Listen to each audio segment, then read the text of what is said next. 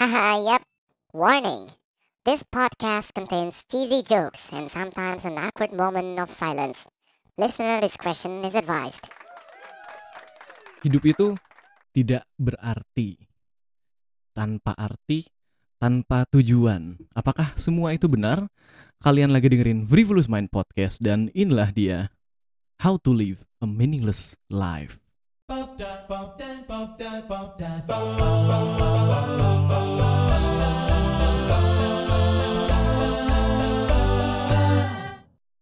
Waktu kecil, gua dulu kalau ditanya ya waktu kecil cita-cita jadi apa sih? gua selalu bilang cita-cita gua tuh waktu kecil jadi raja, jadi tentara dan astronot. Nah itu gua waktu kecil diketawain pakai sound effect ah. Iya, gua waktu kecil diketawain sambil dipuji karena mikirnya eh, gua itu bisa bukan bisa gua itu menciptakan sebuah profesi yang baru. Maksudnya profesi yang baru sini ya sebagai anak kecil gue disangka kreatif gitu, inovatif karena bisa menggabungkan banyak profesi. Walaupun sebenarnya pas gue kecil pikiran gue beda sebenarnya bukan gue tidak menciptakan profesi yang baru di pikiran gue, gue bisa hidup di banyak zaman berkali-kali dan gue pengen jadi raja. Setelah itu gue pengen jadi tentara. Setelah itu gue pengen jadi astronot gitu loh.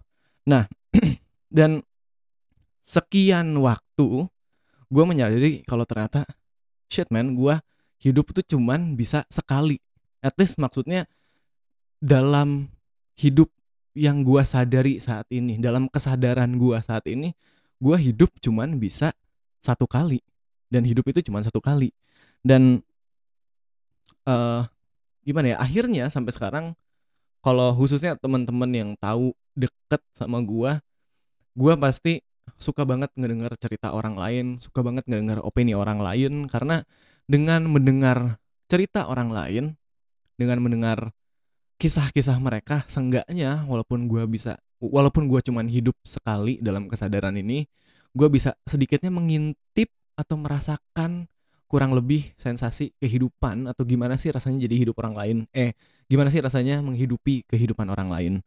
Dan ya, walaupun sampai sekarang sebenarnya belum terlalu memuaskan ya.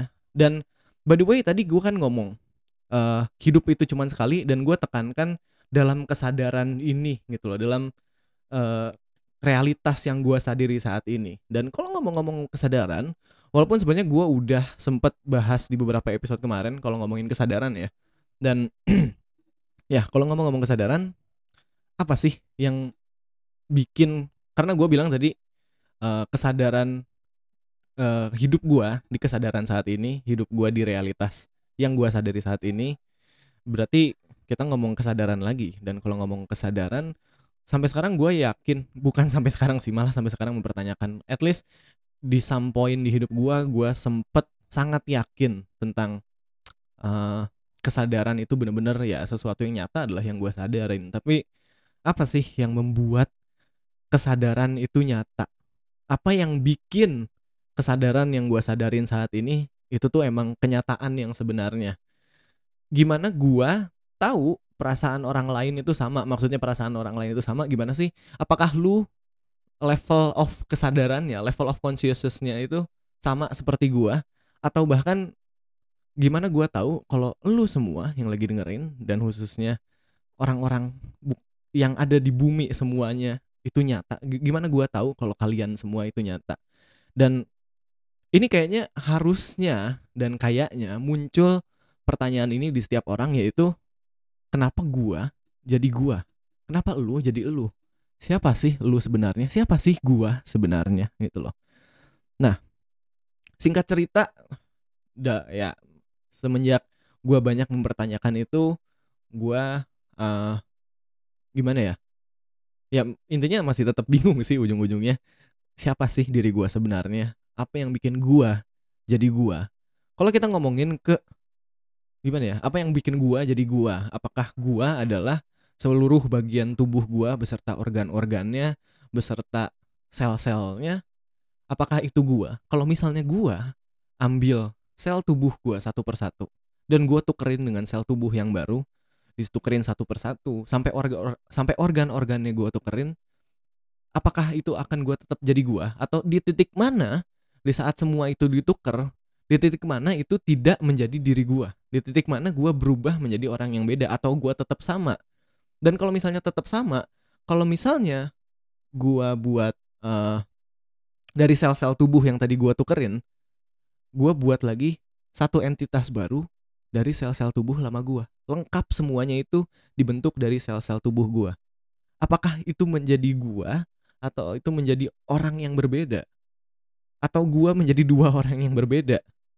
Ngerti gak sih? Ya maksudnya itu itu pun gimana ya? Menggelitik keberadaan gue gitu loh nah uh, terus setelah dipikir ya tentang sel segala macem dan lain-lain apa sih yang bikin gua itu nyata? Dan sebenarnya agak loncat tapi gue juga kepikiran pas nanya ini apa yang bikin gua nyata? Kalau sel-sel seperti itu pun bisa dipermainkan seperti itu gitu loh. Dan kalau begitu apa yang bikin alam semesta itu nyata? Apa yang membuat seluruh alam semesta nyata? Nah kalau tadi gue bilang tentang sel-sel ya tentang sel-sel yang gue tuker di titik mana jadi gue itu kalau manu kalau kita ngomongin manusia ya, yang mana gue sering ngomongin manusia di episode-episode podcast gue sebelum-sebelumnya manusia itu terbuat dari organ-organ.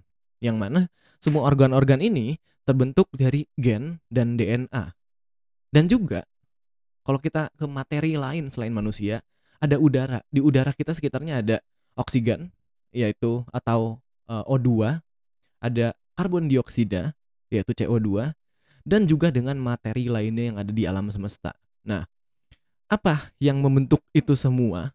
Apakah itu semua adalah zat-zat yang sepenuhnya berbeda atau ternyata mereka semua punya kesamaan? Kalau kita ngelihat lagi lebih kecil, sebenarnya dari oksigen, dari planet, dari semuanya itu ada namanya atom. Apa ini atom? Ya, atom ini sebenarnya uh, Lucunya gue baru nemuin juga atom ini pertama ditemuin oleh satu filsuf pra uh, apa ya sebutnya pra Socrates. Pra Socrates ini berarti sebelum Socrates karena uh, zaman filosofi dulu yang besarnya mulainya dari uh, filsuf-filsuf Yunani di Athena ya di zaman Socrates itu dan gue menemukan ada satu filsuf namanya Demokritus. Ini gue kasih link ya di Discord. Jadi buat yang dengerin di Spotify kalian tidak akan nggak akan dapat linknya juga atau yang lihat di live IG mohon maaf ya. Dan uh, dalam gue print screen dulu. Screen send. Oke. Okay. nah Demokritus. Demokritus ini uh, so far yang gue tahu dia adalah orang yang pertama kali menyebutkan nama atom. Atom ini bisa dibilang singkatan dari dua kata dari bahasa Latin yaitu a dan tom. A itu adalah tidak. Seperti yang kalian tahu agnostik ateis ada teis ada gnostik. A itu artinya tidak. Tom itu diartikan indivisible atau tidak dapat terpisah tak terpisahkan. Nah berarti kalau arti literalnya atom itu adalah zat yang tidak bisa dipisahkan. Dan atom ini adalah hal adalah zat adalah partikel yang paling kecil di alam semesta yang kita ketahuin sampai yang kita ketahui sampai saat ini. Walaupun sebenarnya kalau kita ngebahas atom Eh, lebih kompleks lagi ya. Atom itu bisa menjadi partikel dan gelombang secara bersamaan segala macam bla bla bla. Itu dibahas di kuantum fisik kalau misalnya gue sudah cukup menguasai atau banyak peminatnya mungkin suatu saat gue akan buat episode khusus tentang atom ini. Oke, okay? singkat cerita tadi balik ke pembahasan atom ini adalah hal atau zat yang paling kecil yang membentuk segala alam semesta dari planet dari planet sampai kita sampai manusia sampai virus sekalipun itu dibentuk oleh atom itu sendiri Nah, uh, sebentar. Oke. Okay. Kalau kalian mikir gimana sih cara atom ini membentuk semuanya? Kenapa dari atom itu bisa ngebentuk manusia, bisa ngebentuk meja, bisa ngebentuk planet, padahal bahan dasarnya sama. Anggap gini, atom itu cara kerjanya itu mirip kayak Lego. Kalian tahu mainan Lego dong ya? Lego itu ya yang disusun-susun bisa jadi mobil, disusun bisa jadi rumah. Nah, atom itu kurang lebih kerjanya seperti itu.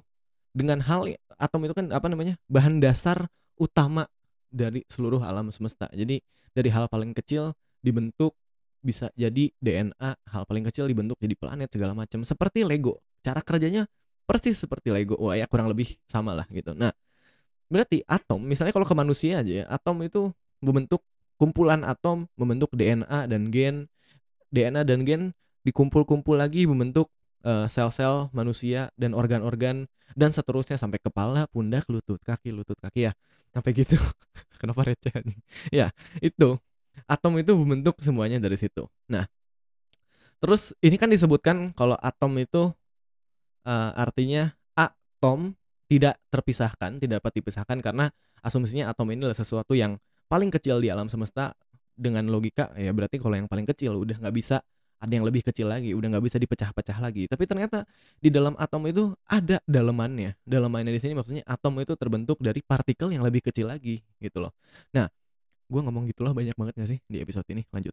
eh partikel yang bisa partikel yang lebih kecilnya di dalam atom ini eh singkatnya ada proton, neutron, elektron. Proton, neutron ini ada di tengah-tengah dan elektron ini ada di sekitarnya. Cara kerjanya itu kalau kalian ngebayangin proton, neutron itu dikumpulin di satu bulatan namanya nukleus.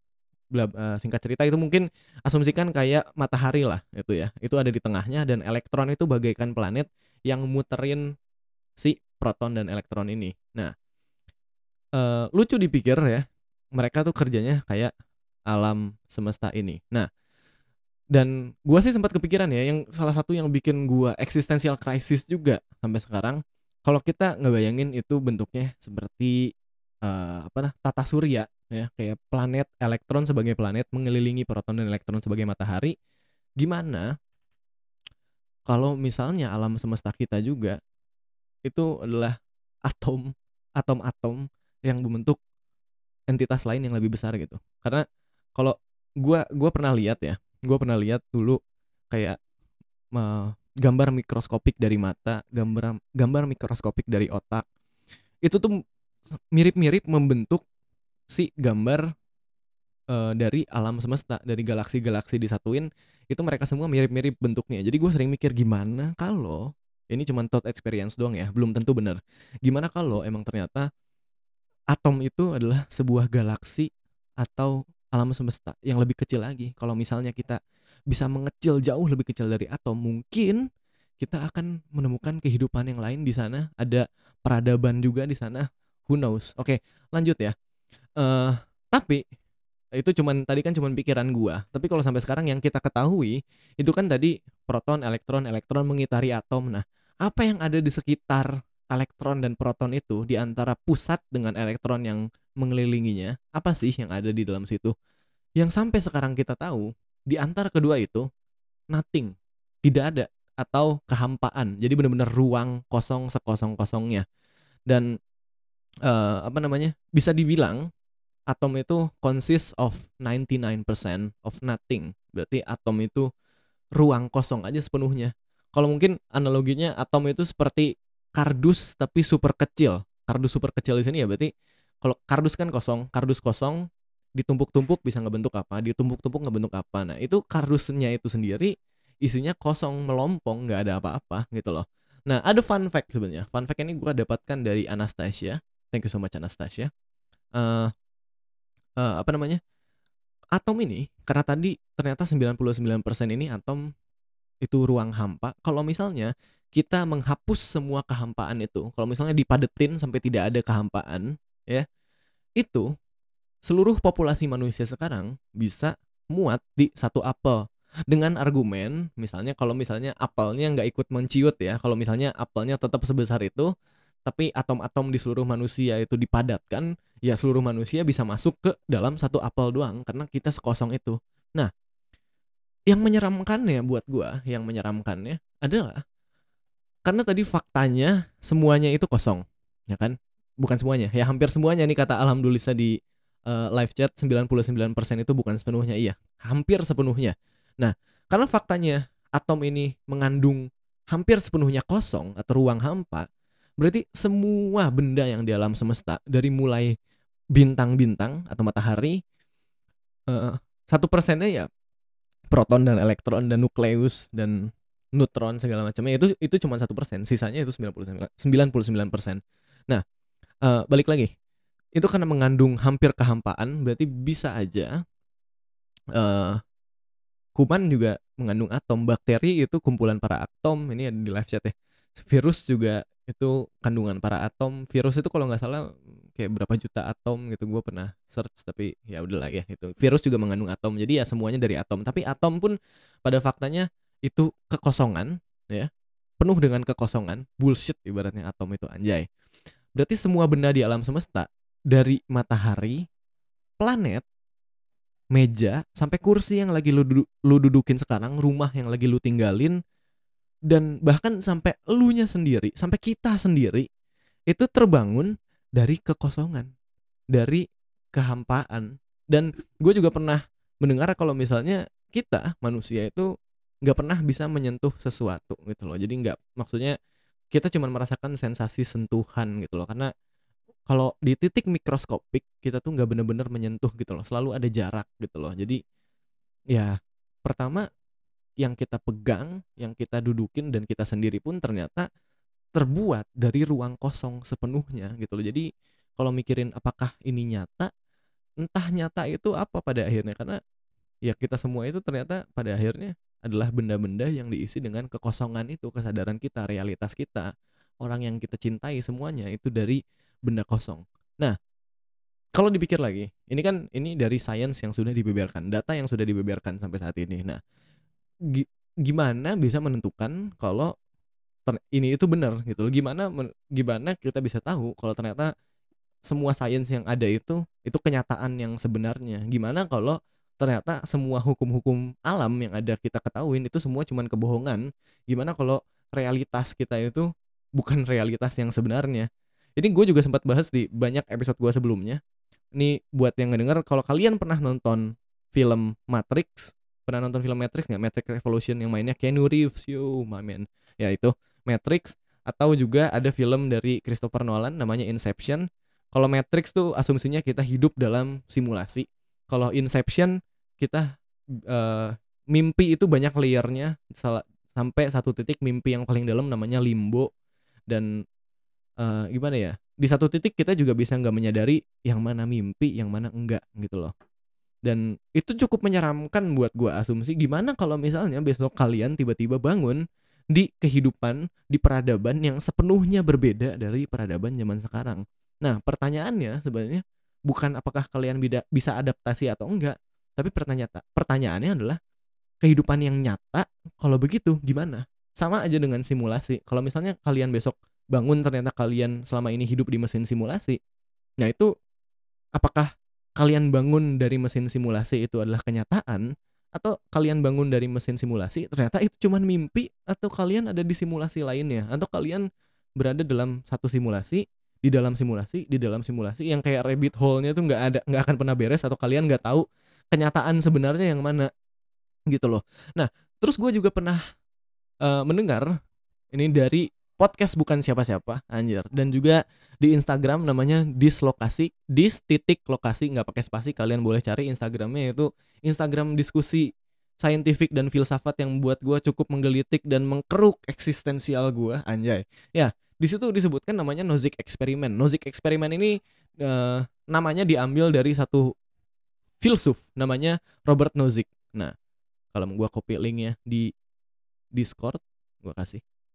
Alright nah namanya Robert Nozick. Dia bikin The Experiment Machine. Gimana kalau misalnya uh, ada mesin simulasi yang dalam mesin simulasi itu kita bisa uh, mengabulkan atau bisa terkabulkan semua keinginan kita yang kita ada di dunia. Mau nggak kita masuk ke dalam mesin itu atau enggak nah sebenarnya pertanyaannya adalah uh, ngomong-ngomong soal kemauan dan kalau udah ada yang dengerin episode apakah hidup ini nyata gue kan pernah bilang yang namanya kebahagiaan yang of course kalau ada mesin simulasi yang dapat mengabulkan semuanya berarti pasti di dalam situ semua kebahagiaan kita akan terkabulkan kan. Nah pertanyaannya adalah dari episode yang udah pernah gue sebut adalah kalau misalnya kebahagiaan juga pada akhirnya nah itu di podcast live chat di share dislokasi. Terima kasih sudah bantu share itu boleh dicek. Nah pertanyaan yang tadi balik lagi adalah kalau misalnya kebahagiaan itu didapat dari kesedihan itu mungkin kalau kurang kurang ngerti bahasannya boleh dengerin episode yang itu. Intinya kebahagiaan itu kita bahagia karena kita tahu rasa sedih. Untuk mencapai dan merasakan kebahagiaan kita harus tahu dulu apa itu sedih gitu loh. Di saat kita tahu eh, dalamnya sedih di mana di saat kita tinggi kita tahu kesenangan itu seperti apa. Simpelnya seperti itu. Nah gimana kalau ternyata nozik eksperimen itu kalau kita masuk nozik eksperimen itu kita juga akan tetap merasakan kesedihan dan kesakitan karena ya untuk mencapai kebahagiaan kita harus mengalami itu dulu. Nah gimana kalau ternyata mesin itu atau ya si mesin simulasi itu benar-benar ada dan kalian benar-benar hidup di mesin itu sekarang gitu. Gimana kalau seperti itu? Walaupun kalian ngerasa mungkin hidup gua nggak bahagia ya mungkin nggak bahagia adalah cara mesin itu untuk nanti pada akhirnya mencapai ke kebahagiaan kalian. Gimana kalau misalnya emang kalian sudah berapa tahun atau selama hidup kalian kalian hidup di simulasi? Gimana kalau kenyataannya seperti itu. Gimana kalau ya balik lagi besok kalau kalian bangun di realitas yang berbeda ya pertanyaannya yang mana yang nyata yang mana yang bukan gitu loh. Dan kalau ngomongin realitas ya kalau ngomongin kehidupan yang nyata otomatis yang nyata yang original itu cuma ada satu kan. Kehidupan yang nyata ada cuma satu. Kalau dua ya ngapain eh, kalau ada dua kenyataan berarti ya bukan kenyataan namanya kalau seperti itu. Nah dengan fakta hidup yang nyata yang sebenarnya itu cuma satu kalau misalnya eh, tadi dengan argumen-argumen atau hipotesis kalau hidup kita bisa aja mimpi, bisa aja simulasi, bisa aja simulasi dalam simulasi atau yang tadi Nozick eksperimen itu banyak banget kemungkinan kita hidup dalam sebuah simulasi atau dalam sebuah ilusi ibaratnya gitu Gim. Itu kan kemungkinannya banyak banget. Sedangkan kemungkinan hidup kita nyata itu cuma satu. Berarti kalau kita bikin probabilitasnya nih ya, kemungkinan kita hidup ini hidup sekarang ini adalah kenyataan yang sebenarnya dan kemungkinan dengan hidup kita adalah simulasi itu bisa dibilang satu dibanding infinity dibanding tidak terhingga. Jadi kalau ngomongin probabilitas kemungkinan besar kita lu semua yang dengerin atau semua orang di bumi sekarang kemungkinan besar itu hidup dalam dalam simulasi. Dan kalau hidup dalam simulasi kemungkinan kemungkinan besar gua itu tidak nyata. Untuk kalian yang ngedengerin ya untuk kalian yang ngedengerin berarti podcast gua itu cuman ilusi di real, di realitas kalian. Dan kalau misalnya dari perspektif gua berarti kalian itu cuman ilusi di kehidupan gua. Dan itu kemungkinannya lebih besar daripada kalian itu nyata atau hidup ini adalah kenyataan yang sebenarnya. Nah karena ini kita sudah jauh mengkeruk sensasi eksistensi eksistensial daripada lebih parah lagi gimana kalau kita bikin lebih parah dengan gue pengen mengundang eh, dokter nihilisme. Anjay dokter nihilisme. Boleh di sini tiba-tiba ngomong pokoknya. Ada tiba-tiba ngomong aja dokter nihilisme. Halo selamat malam dokter nihilisme. Assalamualaikum. Hai. Hey. Nah muncul orangnya. Eh sebentar sebentar. Gue belum gedein suara discord. Mohon maaf. Eh, halo dokter nihilisme? Halo, mantap ke dokter anjing. ya nggak apa-apa biar biar apa namanya? Biar huh gitu. Huh gitu. Ngerti gak sih? Ya. Ya gimana so far eh, apa pembahasannya dokter nihilisme? Eh, not bad, oke. Tapi eh, gak tahu ya. Gak ta- Kali ini gua agak sebel sama pemilihan diksi lu. oke ya itu mungkin off podcast ya untuk apa ngekritik gua. Ya, karena eh, yang yang gua pengen kritik adalah realitas para pendengar semua bukan gua sendiri. Ya of course gua manusia dengan banyak kelemahan. Siapa sih manusia yang sempurna? Kan nggak ada yang sempurna ya. Bener? Bener Andre? Ya, Iya benar, manusia nggak ada yang sempurna, cuman kesempurnaan hanya milik yang di atas. Langit-langit Betul. kamar gua. Oke, lanjut. Nah, eh tadi kan gua udah ngomongin simulasi, gua udah ngomongin Nozick eksperimen, ngomongin probabilitas apakah hidup ini nyata atau enggak. Dan gue juga sempat bahas di postmodernisme di episode postmodernisme di situ gua ngebahas kalau kebenaran itu pada akhirnya subjektif dan gue juga menemukan sesuatu kalau misalnya kalau kebenaran subjektif, subjek itu kan orang, berarti manusia di bumi ada berapa sih? Ada 8 miliar sekarang mungkin 8 miliar manusia. Berarti bisa disimpulkan kalau kebenaran itu subjektif, kebenaran berarti di bumi ini sekarang ada 8 miliar. Ya, dibalas dengan suara motor. iya. Jadi poin lu apa maksudnya? Iya, coba tanggapi karena lu dokter gitu. Gua gua sakit nih, gua eksistensial crisis nih. Ah, ah ya lagi pula maksudnya terlepas dari dunia itu nyata atau enggak ya. Ya, heeh. Ah, sebetulnya menurut gue itu pertanyaan yang nggak begitu penting. Yang penting itu apa yang kita alami gitu. Walaupun kita ternyata kehidupan ini nggak nyata, tapi kita mengalami kehidupan ini kan. Mm-mm.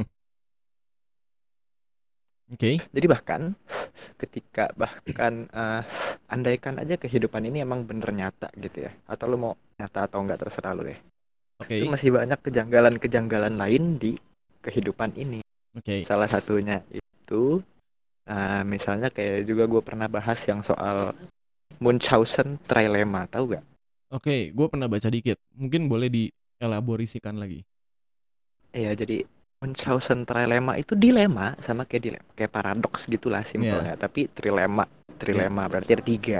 Ya, heeh. Jadi si Munchausen trilemma ini, aduh berisik betul ya di depan rumah bang bangsat. Ada apa emang? Sebel gue. Ya. Mungkin lu harus Hah? Mungkin lu harus pindah realitas. Iya mungkin itu pemotor cuma ilusi doang kali ya. Ya.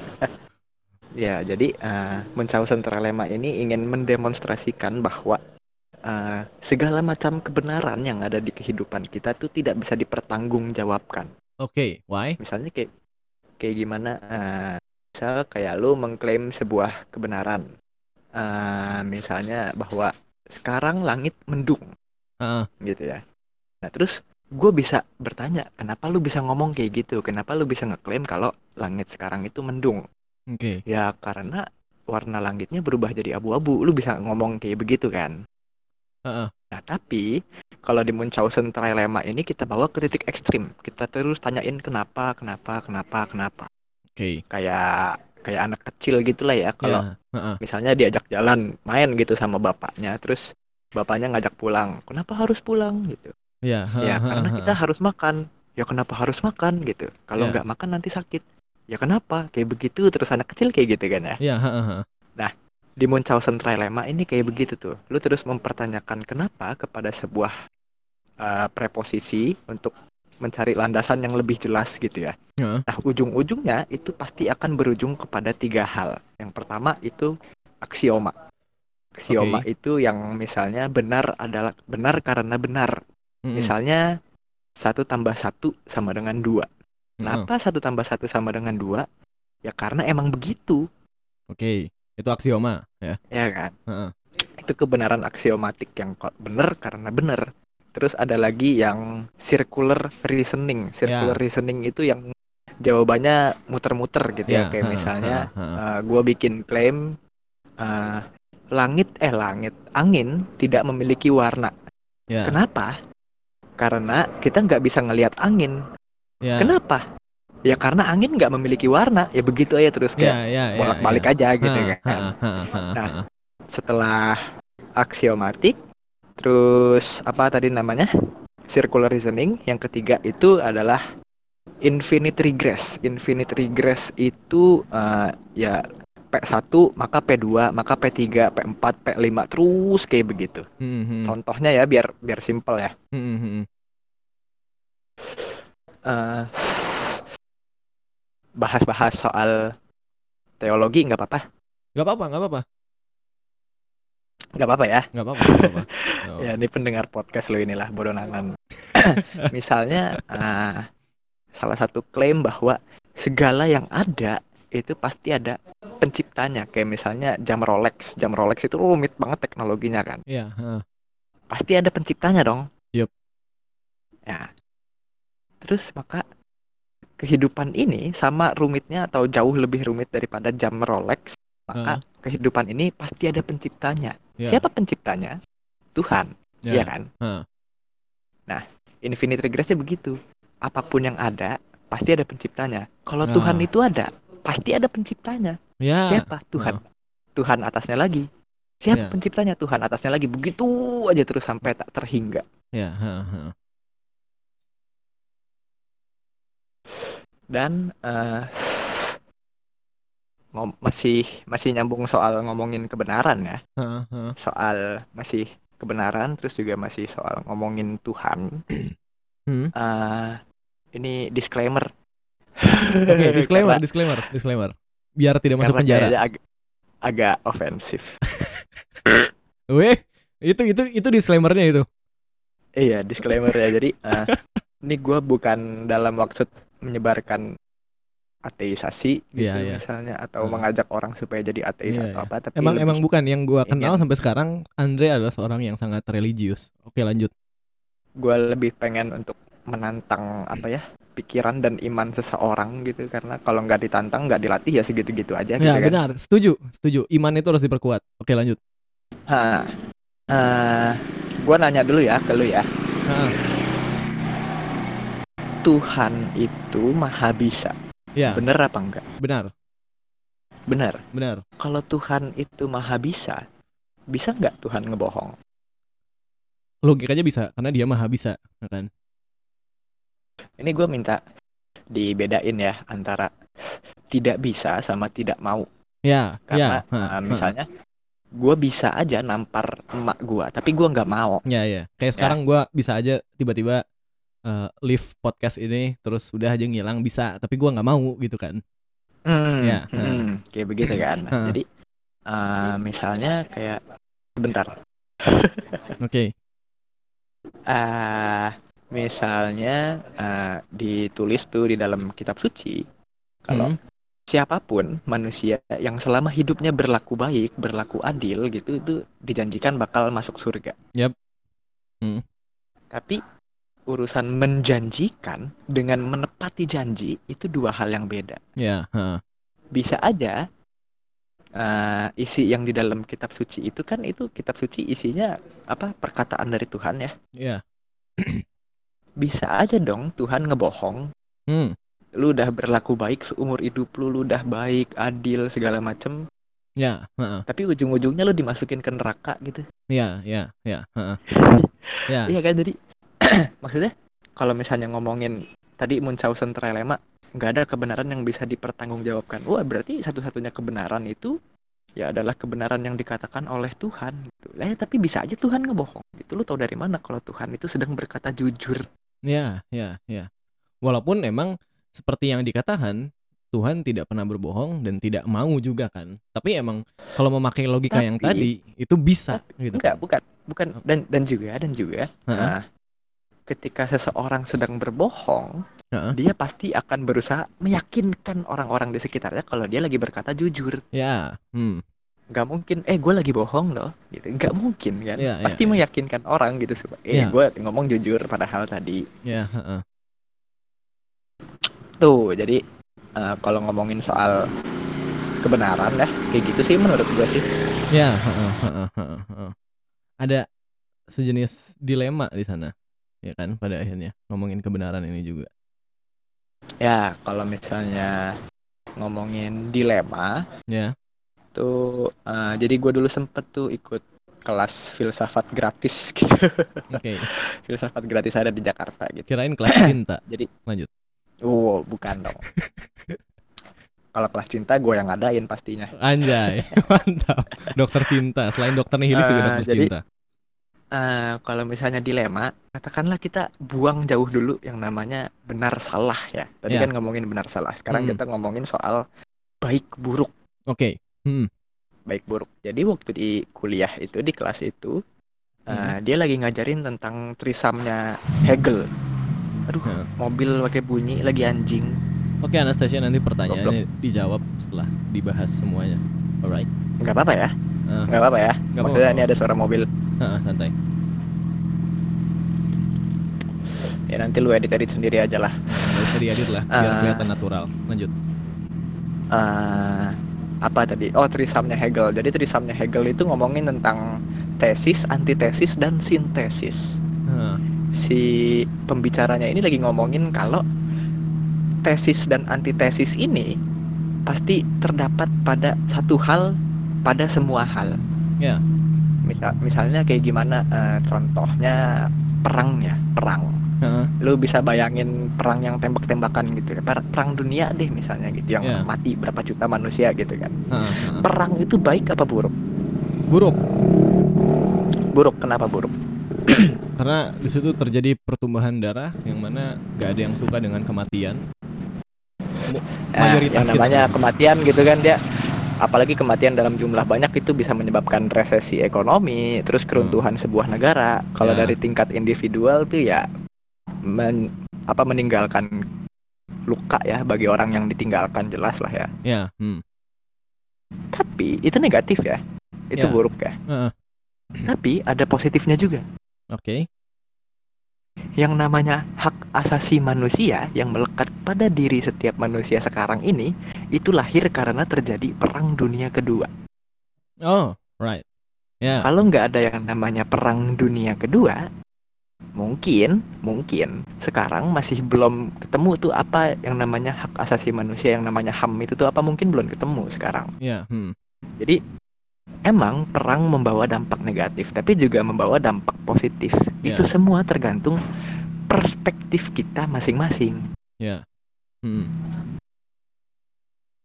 Jadi eh, lu bisa aplikasiin itu ke segala macam hal gitu, misalnya perilaku mencuri Hmm. atau perilaku menguntit gitu ya, mengintip segala macam, menguping gitu hal-hal yang lu sematkan Ya. apa namanya predikat buruk gitu ya. Lu bisa ganti perspektif lu sedikit, ya bisa jadi baik gitu. Karena toh ada yang membenarkan Nazi juga gitu kan. Ya, heeh.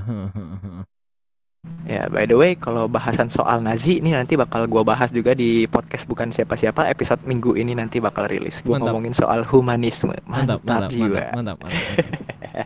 Boleh dengerin tuh Ah. podcast bukan siapa-siapa. Iya, Iya. betul. Ah, terus gua mau ngomongin apa tadi ya? Eh, Oh, masih ngomongin soal baik Di- buruk gitu ya. Iya, heeh. Baik buruk. Ah, gue punya hipotesis sebetulnya yang yang udah lumayan lama sebetulnya gua pikirin, tapi gua nggak pernah ngomongin nama siapa-siapa bahkan ke teman terdekat gua gitu ya. Berarti ini perdana nih. Ah, ya harusnya perdana. Mantap. Lanjut. Tepuk tangan dulu buat Andre. Perdana. uhuh. Mantap. Jadi jadi hipotesis gue tuh kayak begini. Entah banyak atau semuanya ya. Iya. Pokoknya antara dua itulah. Heeh. Sebagian besar atau semuanya. Heeh. Sebagian besar dari sesuatu yang lu anggap buruk, kalau lu aplikasiin ship of Theseus, itu jadi rancu. Oke. Ship of Theseus itu Jadi buat yang nggak tahu tadi ya, yang menyebabkan kebingungan. tadi. Heeh. Kalem, ship Theseus itu kalau nggak tahu apa itu yang tadi yang kalau gua ambil sel gua tukar-tukar apakah di titik mana gua tidak menjadi gua, di titik mana segala macam itu yang di awal gua jelasin itu ship Theseus. Oke, lanjut Andre. Ya. eh ini kita eh gua nanya dulu deh ya lu ya. Heeh. Mencuri, mencuri kalau pakai budaya kita, Ya. norma-norma value yang berlaku di tempat tinggal kita, Hmm. mencuri itu baik apa buruk? Buruk. Buruk ya. Ya. Bisa dibilang salah lah ya mencuri ya. Iya, heeh, heeh. Nah, di sini gue coba berlakuin ship of Theseus-nya. Eh, kita sepakat mencuri itu buruk, salah. Kalau misalnya ada seseorang yang mencuri dari lu seribu rupiah, lu bisa Ah. memaafkan si orang tersebut gak? Bisa. Bisa maafin ya kalau cuma seribu ya. Ya, heeh. Kalau dua ribu, Bisa. sepuluh ribu, Masih bisa. Ya, ya, ya. seratus ribu, Ya, ya, ini gua gua, gua Iya, ya, maksudnya? ya, ya, Hah, iya kan? ya, Jadi, ya. Kalau Nice, misalnya nice. seribu itu masih bisa dimaafkan. Kalau dia nyolong duit lu satu miliar, masih bisa gak lu maafin dia? Enggak. Perbuatannya sama. iya, iya, perbuatannya sama iya, mencuri Iya. Hah, tapi beda nominal doang gitu Iya, iya, iya, iya, iya. Ini keren, ini keren. Wow, ini bener, ini wah, wah, damn. Iya, ya. Jadi ya buat buat yang belum menangkap ya, berarti intinya di titik mana kita bisa maafin, di titik mana kita nggak bisa maafin. Kalau kita ngomongin baik buruk, berarti kan di titik mana kita bisa memaafkan, di titik mana udah tidak bisa dimaafkan gitu kan kayak apakah 49.000 ribu bisa dimaafkan terus pas tiba-tiba 50.000 ribu nggak bisa dimaafkan atau di titik mana gitu kan iya Iya, ah, ah, ah. bahkan eh, lucunya nih ya lucunya gue ngelihat ini ngelihat ini kasus ini di eh, hubungan-hubungan romansa oh bukan shit bukan alright. bukan mencuri bukan mencuri ya Hah. Tapi eh, nggak tahu ya, mungkin lebih ke dilema gua aja sih. Kayak misalnya eh gu- eh, temen gua ada diselingkuhin misalnya ya. Eh, Temen gua diselingkuhin terus gua nanya, "Kenapa selingkuh itu nggak bisa dimaafkan?" Jadi temen gue ini bilang kalau dia diselingkuhin ya pasti gua putusin. Ya. Pertanyaan gua kenapa lu gak bisa maafin gitu? Kenapa harus putus? Ya karena dia sudah berkhianat. Hmm, Yang namanya pacaran itu kan yang terpenting kepercayaan. hmm. Lu sampai sejauh ini masih bisa setuju gak sama premis itu? Ya, ya, heeh, heeh. Masih bisa setuju ya? Ya. Ah, tapi berbohong kan juga sebuah tindakan berkhianat, mengkhianati kepercayaan. Ya, heeh. Kenapa? Kenapa berbohong itu bisa dimaafkan, sedangkan selingkuh itu gak bisa? Kayak misalnya lu pasti pernah lah, lu pasti pernah yang namanya ngibul ke pacar lu. Kayak misalnya ditanya udah makan apa belum? Udah, padahal baru terakhir tuh kemarin gitu makan. Lu ngebohong kecil gitu. Pernah pasti kan? Iya, heeh. no comment lah. Atau iya gitu maksudnya. Dan lu juga tahu pasti pacar lu pernah ngebohongin lu Ya. dan lu bakal fine fine aja. Tapi kenapa ketika pacar lu selingkuh tuh lu gak bisa maafin gitu? Ya, ya. Padahal sama-sama tindakan berkhianat itu. Ya, ya, ya, ya. heeh. Itu dapat dapat disimpulkan nggak kalau pada akhirnya shape of Theseus ini khususnya yang tadi ya itu cari picking jadi ujung-ujungnya tidak ada batasan ya tapi ya sesuka kita aja. Gua gua pengen marah-marah gua pengen nggak marah nggak marah gitu. Kayak bener-bener cari picking banget gitu. Ya sebetulnya itu mah kayak begitu balik ke individu masing-masing gitu ya kayak ya ya contoh simpelnya kayak selingkuh aja tadi ada yang bisa maafin pasangannya selingkuh ada yang betul-betul gak bisa. Ya heeh, heeh. tapi ya jatuhnya ya pasti begitu karena gue sendiri juga mikir ya yang namanya manusia tiap manusia gitu sepinter secerdas sehebat apa pun dia tuh dia nggak akan bisa yang namanya terus-terusan konsisten ya hmm. Hmm. Mang- manusia itu dinamis dan manusia itu walking contradiction anjay asyik Ah, taxi so- driver Bener, gue fans beratnya Scorsese. Nah, Andre, balik lagi tadi Apa? ngomongin kebenaran, karena pada akhirnya kayak gimana ya?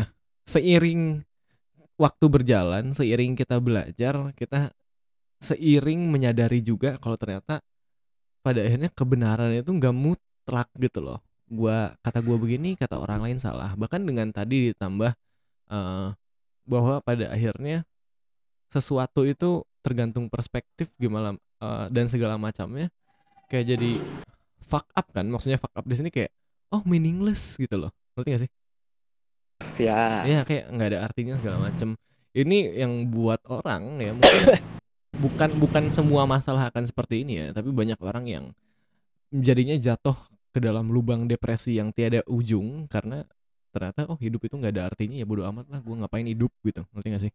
Hmm, hmm, hmm. Nah, itu sebenarnya episode hari ini tuh yang dibahasnya itu, tapi entah kenapa sampai ujung sini ngomonginnya malah ngasih existential crisis kepada masyarakat luas, anjay masyarakat luas. Hmm. Nah, jadi apakah terus apakah ada jalan keluar ah, dari semua ini? ya gue masih berpegang sama prinsip gue kalau jalan keluar itu ya kita yang bikin Oke, kita benar-benar yang nyiptain ya subjektif juga pada Gua- gue filsuf sedikit ya bahasanya ya. Oke, ya, good. ah jadi oh sebelum gue masuk sebelum gue masuk ke sini gue ada sedikit pertanyaan yang mungkin bisa lu jadiin bahasan episode-episode besok mungkin ya. Oke, gue coba catat. sekalian menambah menurut gue menur- menurut gue juga ini eh, bisa menimbulkan menimbulkan rasa gatel juga harusnya di pikiran orang. Hmm, Ah, jadi di dalam sains itu diakuin yang namanya teori biogenesis. Oke, ya. Biogenesis itu ah, memfalsifikasi atau membantah teori abiogenesis. Jadi Oke. biogenesis itu ah, simpelnya tuh benda hidup hanya bisa muncul dari benda hidup. Ya, heeh. Kalau abiogenesis itu benda hidup bisa muncul dari benda tak hidup. Hmm. Nah, yang abiogenesis itu udah dibantah tuh sama biogenesis. Jadi, ya semua benda hidup itu pasti berasal dari benda hidup. Iya. Simpelnya, kalau kayak begitu, kalau mau ditarik mundur ke belakang ke masa awal pembentukan bumi, Iya. berarti kehidupan yang berasal dari bumi ini pertama kali itu berasal dari kehidupan lain. Eh, dari planet lain. Menarik. Ya, ya. Iya kan? Ya. Kehidupan pertama nih, kehidupan nomor satu. Sebelum si nomor satu ini nggak ada kehidupan kan. Ya. Sedangkan yang namanya benda hidup pasti berasal dari benda hidup lain. Ya Ya. berarti di luar bumi sana seharusnya ada benda hidup juga. Iya, iya. Tapi kenapa mas, be- kalau begitu kan logikanya seharusnya di Ya. luar sana tuh ada yang namanya alien lah. Ya, ha, Tapi kenapa banyak saintis-saintis juga yang masih meragukan gitu tentang alien gitu. Gue juga bingung anjir. Ya, ya, ya. Mungkin kalau akan gue bahas di episode lain, tapi jawaban langsung gue sekarang, gue sih kepikiran ya. Kalau ngomongin tentang sesuatu yang hidup, hidup itu kan sebuah bahasa yang manusia ciptakan gitu, kayak mengkualitaskan sesuatu. Oh ini hidup, ini Mm-mm. enggak gitu kan. Pada akhirnya ya, apakah kita hidup juga kan nggak ada yang tahu. Dan kalau tadi nyambung dikit ke pembahasan atom sebelumnya, bisa dibilang ya kan atom ngumpul segala macam terus membentuk yang kita sebut sebagai bio atau yang hidup gitu kan. Ah, Hmm. Walaupun gue mikir sebenarnya mungkin aja gitu tuh bukan hidup gitu kayak atom yang bergerak tanpa arah Ya. doang. Kita cuman ngerasa kita hidup tapi apakah kita hidup ya kita nggak tahu kan pada akhirnya. Jadi mungkin dari eh apa namanya yang lu bilang tadi abiogenesis cukup masuk akal juga gitu. Karena pada akhirnya yang bio itu seperti apa sih gitu. Ya gak tahu tadi sih gue baca di Wikipedia kayak begitu soalnya. Oke. Nanti mungkin akan gua research lagi. Ya ya ya. Ya, eh, eh, Heeh. ya soalnya gue orangnya awam science anjir. Gua pun awam, anjing. episode kemarin eh yang alien kan gagal total. Ya tapi seenggaknya lu lebih paham lah dibanding gue. Oke lanjut. Oke lanjut. Eh, ngomongin soal apa tadi? Solusi. Ya. ha. Solusi. Hmm. Solusi itu sebet solusi solusi dari Ya, lanjut. existential crisis ini sebetulnya menurut gue atau at least yang kebayang di kepala gue itu pasti ada Holy Trinity. Holy Trinity-nya itu bukan yang di Kristen. Tapi eh, si Nietzsche, Ya. kamu sama Sartre. Oke, Albert Nietzsche eh Albert Nietzsche, Friedrich Nietzsche, Albert Camus sama Jean Paul Sartre. Kok jadi Albert Nietzsche? anjing? Eh ya itu fusion anjir. Oke, lanjut. Jadi kalau si eh, si Sartre ini dia kan yang yang lu bisa ngomongin itu existence versus Ya. essence gitu. Jadi yang namanya meaning, yang namanya tujuan itu lu yang nyiptain. Ha. Emang hidup kehidupan ini tuh nggak punya nggak punya arti, nggak punya tujuan. Ya udah silahkan lu menciptakan arti dan tujuan lu sendiri. Oke. Sartre kayak gitu kan. Ya. Kalau si Albert Camus itu dia bilang kan ya emang kehidupan ini tuh aneh, kehidupan ini tuh freak tidak masuk akal segala macam. Ha, ha. Tapi kita tetap harus menghargai yang namanya kehidupan. Jadi sebagai aksi rebellion, pemberontak, ya Ah, kita harus menghadapi ya. si absurditas kehidupan ini gitu. Jadi apa seseorang harus menganggap Sisyphus itu happy. Ah, Tapi- ya. Tapi gua nggak akan ngebahas kedua itu. Gue bakal lebih fokus bahas ke si Nietzsche. ya, Albert Nietzsche. ya Albert Nietzsche. Oke, Jadi- gimana? Si Nietzsche ini eh, untuk yang soal ini ya, Hmm, gue hmm. bakal bahas tentang tiga poin dari ajarannya dia. Ini Oke. agak panjang kagak apa-apa. Udah jadinya ngobrol sama guanya agak panjang nggak apa-apa. Nggak apa-apa, nggak apa-apa. Emang itu tujuannya kan? Karena gue kehabisan ide, jadi gue nelfon lu gitu. Anjing. Jadi eh, Halo, ya, ya, ya. I'm listening. ya. Jadi poin yang pertama itu tentang amor fati. Ah, Amor fati itu apa? Amor fati itu literalnya artinya itu adalah cinta kehidupan. oke. Jadi eh, Nietzsche itu pengen manusia itu belajar untuk bisa mencintai kehidupan. Oke. Eh, dia kan si Nietzsche kan bilang segala klaim kebenaran apa pun itu cuma ilusi, selubung, kotoran bagi dunia gitu kan. Ya, ha, ha. Jadi kita harus menyingkirkan seluruh selubung-selubung itu, melulu berkata iya terhadap apa yang diberikan kehidupan kepada kita tanpa mengeluh sekalipun. Heeh, Jadi heeh. kayak misalnya orang tua gua mati gitu ya. Hmm. meninggal.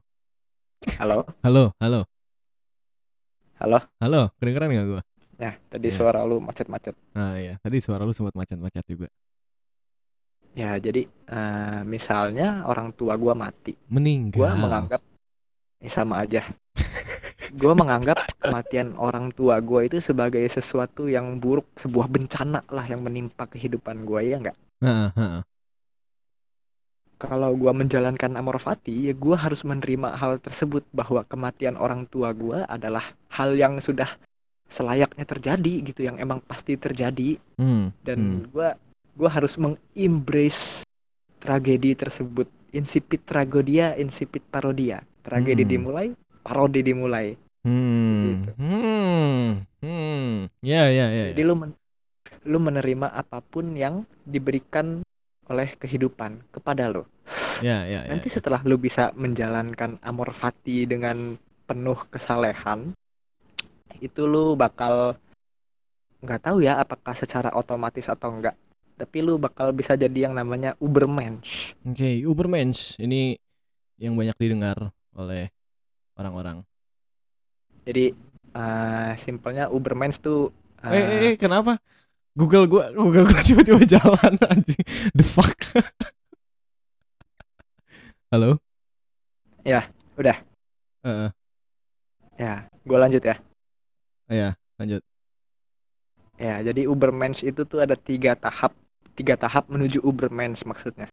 Hmm. Tahap pertama itu onta. Onta itu orang yang melulu berkata iya terhadap dunia gitu ya, terhadap si naga bernama aku harus. Uh, anjing. Buku-buku yang gue baca ternyata nggak percuma ya. Iya, iya. Jadi si onta ini dia orang yang melulu nurut gitu. Dikasih ini nurut, dikasih itu nurut. Nah, setelah dia jadi unta gitu, dia melulu nurut, dia bakal capek dan akhirnya dia rebel. Hmm. Rebel setelah rebel tuh dia bakal beralih menjadi seekor singa. Singa ini kebalikannya dari onta. Dia melulu ngebantah. Oke. Eh, kehidupan memberikan dia apa? Tidak. Kehidupan ngasih dia apa? Enggak, gak mau. Oke begitu. Berontak terus gitu. Tapi ujung-ujungnya dia ngerasa useless. Kok kayaknya gue berontak kayak tetap nggak terjadi apa-apa ya. Nggak ada perubahan di diri gue apa segala macem. Nah setelah dia jadi singa, dari situ barulah dia menjadi bayi. Bayi itu 11-12 sama on. Tapi bedanya dia nggak sekedar menerima. Hmm. Bayi itu kalau misalnya lu kasih Lego, Ya. dia bakal main-main sama Legonya ya nggak? Ya. bayi kalau dikasih biskuit dia bakal kalau dia pengen lempar dia lempar itu kalau dia pengen remek-remek biskuitnya dia remek-remek bener gak Ya, ya, ya, ya. Mm-mm. bayi dikasih apa pun itu gak pernah nolak bayi dikasih apa pun dia bakal menciptakan sesuatu dari pemberian tersebut nah Ubermensch itu tuh seperti itu dia berkata iya dan berkreasi Ya, heeh. berkreasinya itu seperti apa? Nah ini eh, poin ketiganya. Poin ketiganya itu adalah perspektivisme. Balik lagi nih ke yang soal kebenaran itu ya. Mm-mm. Jadi kan sesuatu bisa dianggap benar, bisa dianggap salah, tergantung perspektif lu kan. Ya, heeh. Perspektivisme itu adalah lu sadar bahwa ada berbagai macam kebenaran di luar sana, lu tahu dan lu nggak berpegang teguh pada suatu perspektif. Jadi Oke. lu bermain-main dengan perspektif itu. Kalau misalnya perspektif A yang menurut lu bakal membantu lu, lu pakai perspektif A. Ya. Kalau menurut hmm. lu perspektif B, ya lu pakai perspektif B terus Ya, kayak gitu. Lu main-main demi keuntungan lu, demi demi apa ya? Demi keunggulan lu untuk mencipta sesuatu. Ya, heeh, heeh. Ya, ya, ya, ya, ya. Dan Jadi eh, kalau misalnya banyak orang yang bilang Nietzsche itu ni- nihilis, Nietzsche itu nihilis, malah menurut gua Nietzsche itu eksistensialis anjing. Nggak bisa disebut nihilis karena dia menciptakan sebuah value atau beberapa value malah. ya, ya, ya, ya, ya, ya, ya. Mungkin yang bilang Nietzsche itu nihilis adalah yang baca setengah bukunya yang kayak anjir gue langsung eksistensial krisis udahan bacanya. Terus langsung Nietzsche itu nihilis. Dia nggak sampai akhir. Ya, bisa jadi, bisa jadi. ya ya ya jadi ya pada akhirnya itu ya menjadi dapat dibilang terakhir itu absurdis bukan sih? Maybe. Tapi kalau eh, kalau absurdis itu kan se- sekedar ber apa ya dia sekedar menerima gitu Iya, iya, kalau iya. si Ubermensch ini nggak sekedar menerima kayaknya Iya, iya, iya, iya, iya. Dan eh tadi ngomongin yang perspektivism itu yang terakhir, ya, yang ya adanya gimana, gue ikutin dan gue pakai yang mana bisa memanfaat gue yang mema- yang bisa membuat atau memberikan manfaat ke gue yang mana gue pakai itu kan kayak gitu ya. Berarti Mhm. pada akhirnya eh, ini juga gue pernah ditanya sama Anastasia waktu brainstorming dua minggu kemarin apa tiga minggu eh, dua minggu kemarin kalau nggak salah. Yang eh, dia nanya apakah absurdis atau mungkin jatuhnya sekarang perspektivism yang ini ya bisa dibilang utili- utilitarian juga nggak pada akhirnya? Karena gue menilainya itu Iya. sangat utilitarian ya itu pada akhirnya. Iya bisa. Bisa kan? Nah oke. Bisa disebut utilitarian. Ya. Dan gue yakin juga Nietzsche nggak peduli itu mau disebut apa sih. Ya ha, ha, ha, ha. Yang penting begitu ya udah lu jalanin aja gitu ya Berarti Ah, ya ah, ah. kesimpulannya ya di episode ini kalian eh hidup itu meaningless karena meaningless bikin meaningnya. Terus kalian pengen ngapain aja bebas gitu. Yang penting kalian tahu konsekuensinya. Maksudnya kayak kalau tadi dari perspektif perspektivism itu kan eh, apa yang menurut lu bisa memberikan lu manfaat ya pakai. Nah, berarti ya kalau pengen seenaknya ya kita harus tahu manfaatnya juga apa gitu ngerti gak sih? Karena gua mikirnya Mm-mm. kalau seorang perspektivism itu nggak akan tiba-tiba bunuh orang ngebom di mall tiba-tiba duar gitu atau di airport. Karena mereka mikirnya nggak ada manfaatnya jadi buat apa gitu ngerti nggak? Iya iya. Dan tadi ada eh, di tengah-tengah lu ngejelasin ada pertanyaan dari Anastasia itu. Ini nanya tentang tadi yang bahas eh, Tuhan itu eh, maha bisa. Oleh karena itu bohong juga bisa walaupun mungkin tidak mau. Nah dan Mm. tadi ada infinite regress ya kan yang nyiptain Tuhan siapa? Tuhannya lagi Tuhan-Tuhan yang gak beres-beres gitu kan. Nah ini Anastasia nanya kalau ada orang yang jawabnya ya kan nggak ada yang tahu cara kerja Tuhan. Nah itu gimana?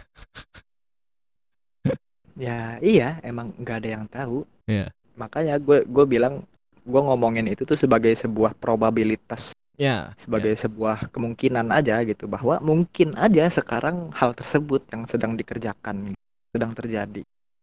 Ya dan dan anjir so ah, sweet bareng. Lanjut. kenapa? Nggak lanjut lanjut. Dan eh, hanya sekedar kan nggak ada yang tahu bla bla bla bla bla. Ya Hmm. itu bukan berarti lu harus berhenti mencari tahu. Ya ya ya itu ya, itu, itu setuju. Dan dan apa namanya dan juga yang kita bahas kan bukan Tuhan yang sebenarnya itu Tuhan yang di akal kita kan. Kalau emang penger- pengertian Tuhan yang banyak beredar kan Tuhan tuh nggak akan bisa masuk ke akal kita. Kalau sampai masuk ke akal kita berarti itu bukan Tuhan. Soalnya Tuhan itu the greatest of all ya kan? Jadi kalau kita Iya. ngomongin Tuhan ya itu cuma Tuhan di kepala God, kita the doang. God. iya ya kan? Nah itu ilusi lagi ilusi lagi ngelewat tuh